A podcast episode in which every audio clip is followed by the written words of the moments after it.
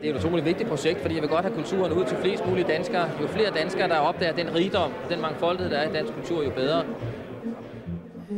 Visse begivenheder finder sted det skjulte, og mange vigtige begivenheder får først deres sande betydning længe efter de finder sted. Begge ting gælder for den hændelse, som vores tre anmeldere, Kisaja Ulrik Rau Mogensen, Tue Andersen Nexø og Erik Skyum Nielsen, har valgt fra året to tusind og tolv. Nemlig lukningen af Kulturministeriets stort opslåede kulturkanon. Den, som tidligere kulturminister Brian Mikkelsen havde lanceret i to tusind og seks. Men hvad var der egentlig sket i de mellemliggende år, der gjorde den irrelevant? Og hvad er sådan en kanon egentlig? Velkommen til tyve fyrre tyve, en podcastserie, der prøver at skrive dansk litteraturhistorie fra år to tusind og til i dag. Mit navn er Anna von Sperling. Velkommen til, Erik Skyum Nielsen. Mange tak. I har valgt, hvad der umiddelbart ligner lidt en æggebegivenhed. Da daværende radikale kulturminister Uffe Elbæk nedlagde en hjemmeside. Ja, hjemmesiden, det var den, som blev oprettet i begyndelsen af to tusind og seks, mens Brian Mikkelsen var mm. kulturminister. Og den kom uh, som en manifestation af den kulturkanon, som Brian Mikkelsen havde taget initiativet til i to tusind og fire. Altså fra to tusind og fem og, og til begyndelsen af seks, der arbejdede der syv såkaldte kanonudvalg, og så et for børnekultur. Og de syv udvalg, de skulle dække kunstarterne, eller de forskellige kulturfelter, arkitektur, billedkunst, design, film, litteratur, musik og teater. Mm. Mm. Skal vi ikke lige, før vi går videre, høre et lille klip her fra lanceringen? Det var en glad kulturminister, der tog på arbejde i dag. Hans halvandet år gamle plan om at samle det ypperste inden for dansk kunst og kultur blev præsenteret på et stort anlagt pressemøde. Er det din svendeprøve som kulturminister? Det er et utroligt vigtigt projekt, fordi jeg vil godt have kulturen ud til flest mulige danskere. Jo flere danskere, der opdager den rigdom, den mangfoldighed, der er i dansk kultur, jo bedre. Det handler ikke om en konformitet, det handler ikke om en ensretning, det handler om at give muligheder, og det handler om at invitere indenfor. Erik, hvad, hvad var Brian Mikkelsens motiv for at lancere den her kanon? Jeg tror, der var flere motiver. Det vigtigste var for så vidt meget smukt.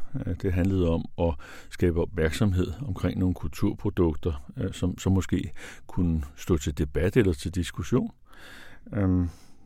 Derudover så skabte han vel også fokus, eller søgte han at skabe fokus på et problem, nemlig mangel på, skal vi kalde det, kulturel sammenhængskraft i det danske samfund. Eller manglen på en fælles kulturel referenceramme. Mm. Og det kan man vel heller ikke have noget særligt imod. Men der skete bare det, at Brian Mikkelsen sideløbende med opbygningen af sit kanoninitiativ øh, gav sig til at bruge det i øh, et nationalpolitisk sigte, øh, hvilket han manifesterede ved øh, det konservative Folkepartis øh, landsmøde. Og det gjorde nogle af kanonudvalgenes medlemmer øh, meget, skal vi kalde det, brystholdende. øh, altså brystholdende med ø, ikke? øh, fordi de synes, at de var blevet misbrugt. Mm-hmm. At de var blevet brugt til at legitimere et øh, nationalt dannelsesprojekt, øh, som måske endda billedligt talt skulle bruges til, hvis jeg må være meget firkantet, øh, at slå øh, muslimer og andre indvandrere oven i hovedet og fortælle dem, at de ikke var rigtig danske. Ja. Hvordan, du siger, han markerede det på, på landsmødet? Hvad gjorde han? Nå, men han tog jo æren øh, for, for kanonprojektet og med rette, øh, men han satte det også ind i en national politisk ja. ramme, som handlede om identitet. Ja. Øh, og så var fanden jo løs. Øh, men udvalgene, de trak sig ikke, øh, og kanonen blev lanceret under stor mediebevågenhed, og fik så også support, kan vi sige, øh, i form dels af en bog og dels en hjemmeside. Mm. Før vi lige vender tilbage til, eller op til vores år to tusind og tolv, så øh, lad mig lige dvæle lidt ved litteraturkanonen. Hvad, hvad, hvad, hvad blev det for en, og hvad var det for et udvalg? Jamen, der sad et udvalg bestående af øh, Jørgen Lund. Han var nemlig formand for øh, alle udvalgene, så at sige. Eller han sad ja. som født medlem i alle syv udvalg. Øhm, men derudover... Hvem er Jørgen Lund? Jørgen Lund, han er professor øh, ved Danmarks Lærerhøjskole i dag, Danmarks Pædagogiske Universitet, øh, i dansk sprog. Øh, og så var han jo hovedredaktør af øh, den store danske encyklopædi øh, på Gyldendal, og i det hele taget en meget, meget central spiller øh, i kulturlivet i øh, halvfemserne og, og, og i nullerne. Øh, Udover Jørgen Lund sad i det litterære udvalg to professorer, øh, litterære professorer, øh, Finn Harberg og Mortensen, øh, som tidligere havde været på Syddansk, øh, men senere kom til Københavns Universitet. Øh, og så E A G Nielsen, øh, professor ved Københavns Universitet. Og så forfatteren Mette Vinge, og forfatterne Klas Kastholm Hansen og Jens Christian Grøndal. Mm-hmm. Altså vi kan sige tre akademikere øh, og så tre forfattere, selvom der måske også var nogle overlap i tilfældene med Mette Vinge og, og Kastholm. Kan man sige mere? Ja, man kan sige, at man tilstræbte en eller anden øh, balance imellem noget, noget nyt øh, og, og så noget traditionsbærende. Mm-hmm. Men fremst, først og fremmest ville man jo signalere øh, ekspertise. Mm-hmm. Og kvalitetssans. Mm. Og så gjorde det litterære udvalg uh, noget ret genialt. De havde fået tolv kugler at putte i deres kanon eller kanon. Um, men de brugte uh, egentlig kun de elleve af dem på værker. Uh, den tolvte kanonkugle uh, lavede de til en lyrikantologi, mm. uh, som omfattede tolv tekster fra før år nitten tolv efter. Og lige præcis den lyrikantologi, som jeg synes var meget flot udvalgt, øh, den vagte øh, en del debat, fordi heller ikke der øh, blev der tilstrækkeligt meget plads til de kvindelige forfattere. Der var ikke en eneste kvinde øh, blandt øh, ja, det må man kalde ikke tilstrækkeligt nok. Ja. Nej, men det passer ikke helt, fordi øh, blandt de elleve værker, som man så tog, ja. Der var trods alt Leonore Christine, øh, og så var der Carl Blixen mm-hmm. øh, og Inger Christensen med det nyeste værk øh, i den del af kanonen, nemlig øh, selvfølgelig sonetkransen Sommerfugledalen. Mm-hmm. Men du skriver selv, at i digtene, at vi ikke har en tog dit levsen, eller altså virker... Jeg, jeg synes, jeg læser ud af din tekst, at du også synes, at, at det var et litterært blindt spot, de havde der. Ja, og man kan vel sige, at historien giver mig ret, fordi hvis der er en tyvende århundredes forfatter, som der har været fokus på øh, temmelig meget i det seneste år, det så har det lige sige. Præcis været hende, blandt andet i kraft af Olga Ravn, men jo ja. Altså også øh, i kraft af temmelig mange læsere og fans. Ja. Øh, jeg kan godt tænke mig at dvæle lidt ved det der med det der kanonbegreb. Hvad, hvad er en kanon, hvor stammer det fra? Hvad? Altså på oldgræsk, der handler der om en målestok. Ja.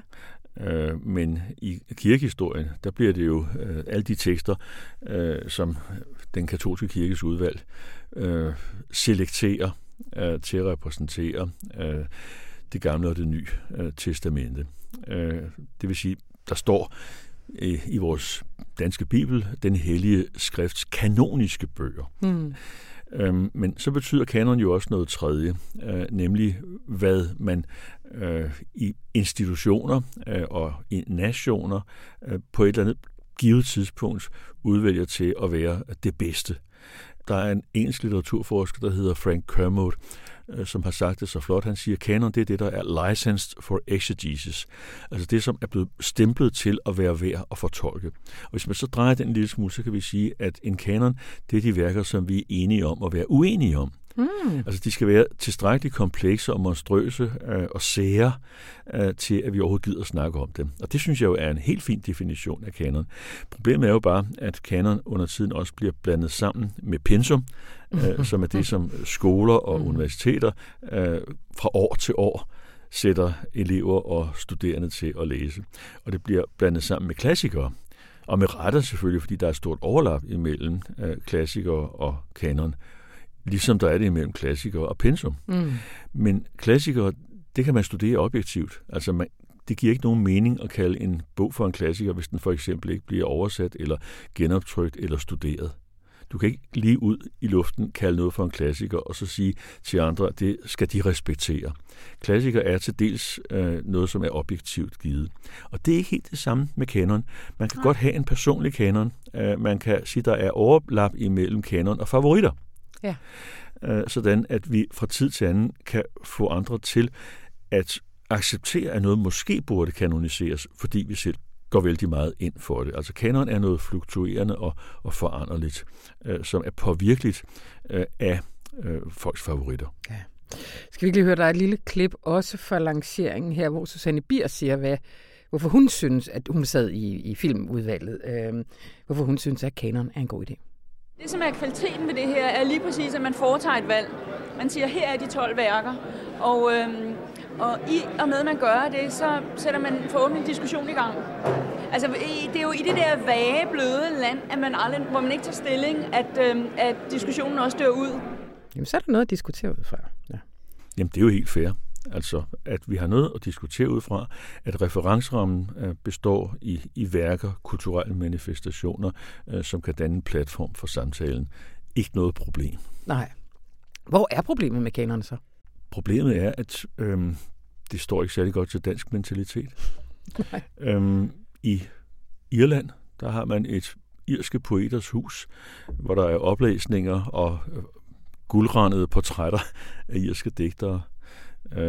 I Norge har man i flere omgange udgivet en serie, som hedder Norges Nationallitteratur, som er et klassikerbibliotek, men man kunne jo godt have kaldt det noget andet. Man kunne kalde det øh, norske klassikere, men Norges nationallitteratur er jo lige præcis en indramning, mm. øh, som sætter en, en national dagsorden.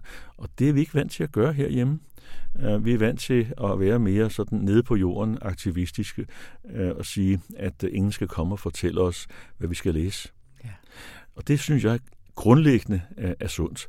Fordi det betyder jo ikke, at klassikerne forsvinder ud af fokus. Det handler bare om, at vi har lov til at være uenige og lov til at foreslå, at noget, som ikke lige nu er i fokus, burde komme det. Ja. Men kulturkanonen bliver lukket, eller det gør i hvert fald dens hjemmeside. Hvad er Uffe Elbæks begrundelse for at gøre det? Det, der sker, er jo rent praktisk, at Uffe Elbæk nedlægger hjemmesiden. Mm. Og da jeg ringede til ham for nylig og fik et, synes jeg, fint interview, ja. øh, så brugte han faktisk det som sin første begrundelse. Altså hjemmesiden var simpelthen for dyr, fordi der løbende skulle øh, betales udgifter til rettighedshavere. Og det var noget med syv hundrede tusind om mm. året. Det er jo så pebernødder, mm. kan vi sige. Men øh, hans anden begrundelse, det var, at bogen, øh, som blev udgivet i tilknytning til lanceringen i begyndelsen af to tusind og seks af Kulturkanonen, den bare lå i kasser øh, nede i kælderen på Kulturministeriet og samlede støv. Der var ikke noget marked for den. Det var ligesom forsvundet øh, ud af folks bevidsthed allerede efter de første seks år. Men da jeg så spørger ham, om han ikke havde andre grunde til at nedlægge mm. kanonen, jamen så skiftede han jo ligefrem kasket og sagde, at han brød sig ikke om den øh, nationalpolitiske dagsorden, eller den identitetsorienterede dagsorden, som Brian Mikkelsen havde haft, øh, da kanonen øh, blev sat i gang og blev lanceret. Det vil sige, det var ikke kun øh, en praktisk ting, det var også noget, der handlede om værdipolitik. Mm. Og det sjove er jo så, at øh, da Uffe Elbæk bliver afløst som kulturminister af en tidligere højtstående øh, person i Dansk Lærerforeningsregi, som man skulle tro var kanon-tilhænger, nemlig Marianne Hjelmved. Mm-hmm. Så siger hun bare, jamen, jeg var fuldstændig enig øh, med Uffe i hans beslutning. Øh, vi skal ikke have folk til at diktere, øh, hvad der skal læses. Og så var hun selvfølgelig også, også enig i, at øh, prioriteringerne på Kulturministeriets område øh, krævede, at man gik øh, igennem et tættekamp, hvad der løbende skulle bevilges penge til. Du skriver, at Uffe Elbæks kup i det skjulte, altså lukningen af den her hjemmeside, var begyndelsen til en litterær blomstringsperiode. Hvad mener du med det? Altså, det var en, en slags non-begivenhed, da det skete, men det viste sig at være begyndelsen til noget stort. Mm. Og det blev faktisk allerede manifesteret fysisk året efter, da vi er fremme i to tusind og tretten, fordi der åbner forlaget Gladiator en serie, der hedder Sandalserien, med værker, som burde blive klassikere, men måske ikke var det på det tidspunkt, eller værker, som måske kunne høre hjemme i en lidt mærkelig kanon. Altså, de var aktivister i forhold til kanoniseringen. Og det andet værk i Sandalserien var en fuldstændig formidabel, sindssyg roman, skrevet af den i dag mere eller mindre ukendte, eller rettere af den i dag temmelig kendte, mm. øh, nemlig i kraft af Gladiators Sandalserie, Helga Johansen, øh, som var lærerinde, øh, men jo altså også havde betydelige psykiske vanskeligheder at slås med, øh, og tilbragte en periode på Sankt Hans. Hun kunne skrive. Og hendes roman, øh, Hinsides, er den største sælgert i Sandal-serien, som udover den også omfatter øh, niogtredive andre værker, mm. øh, hvoraf nogen måske har været øh, i opmærksomhedsfeltet før, mens andre øh, var nye, øh, og nogen, som forlaget aktivistisk lagde frem til fortolkning og diskussion. Mm. Det synes jeg var genialt gjort. Også fordi serien fik et flot fysisk fællespræg. Mm.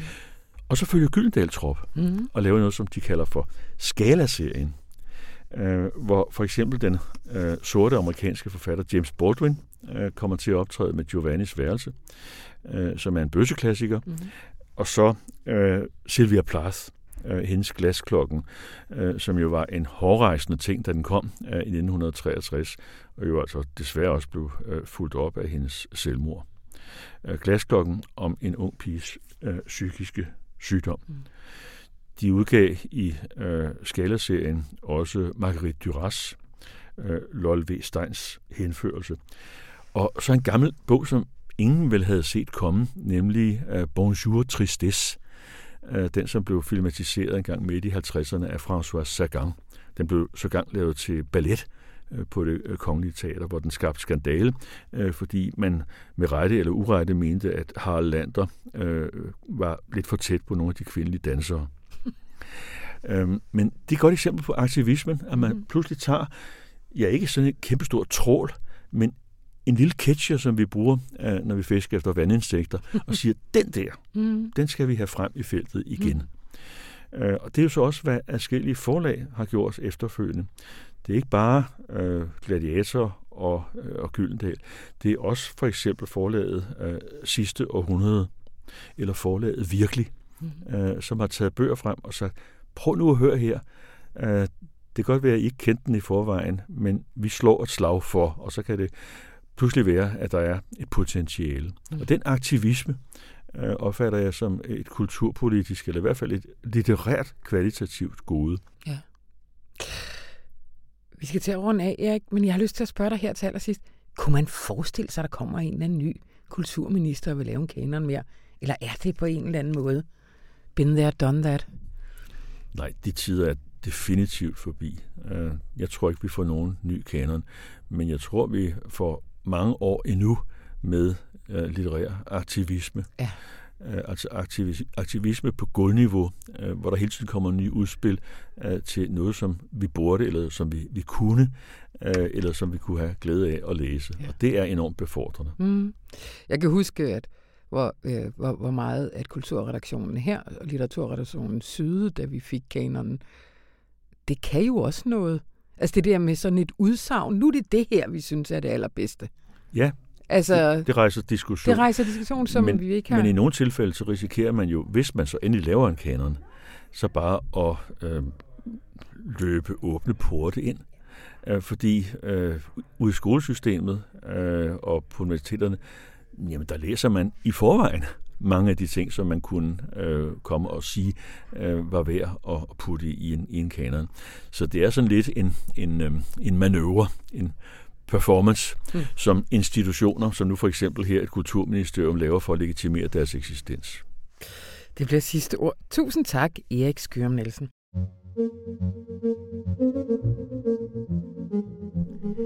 Det var tyve før tyve for denne gang. Lyt endelig med næste gang. Og læs også med, fordi Informationsforlag har udgivet en bog af samme navn, hvor de tre anmeldere går meget mere i dybden, end vi kan nå her. Du kan købe den på butik punktum information punktum d k.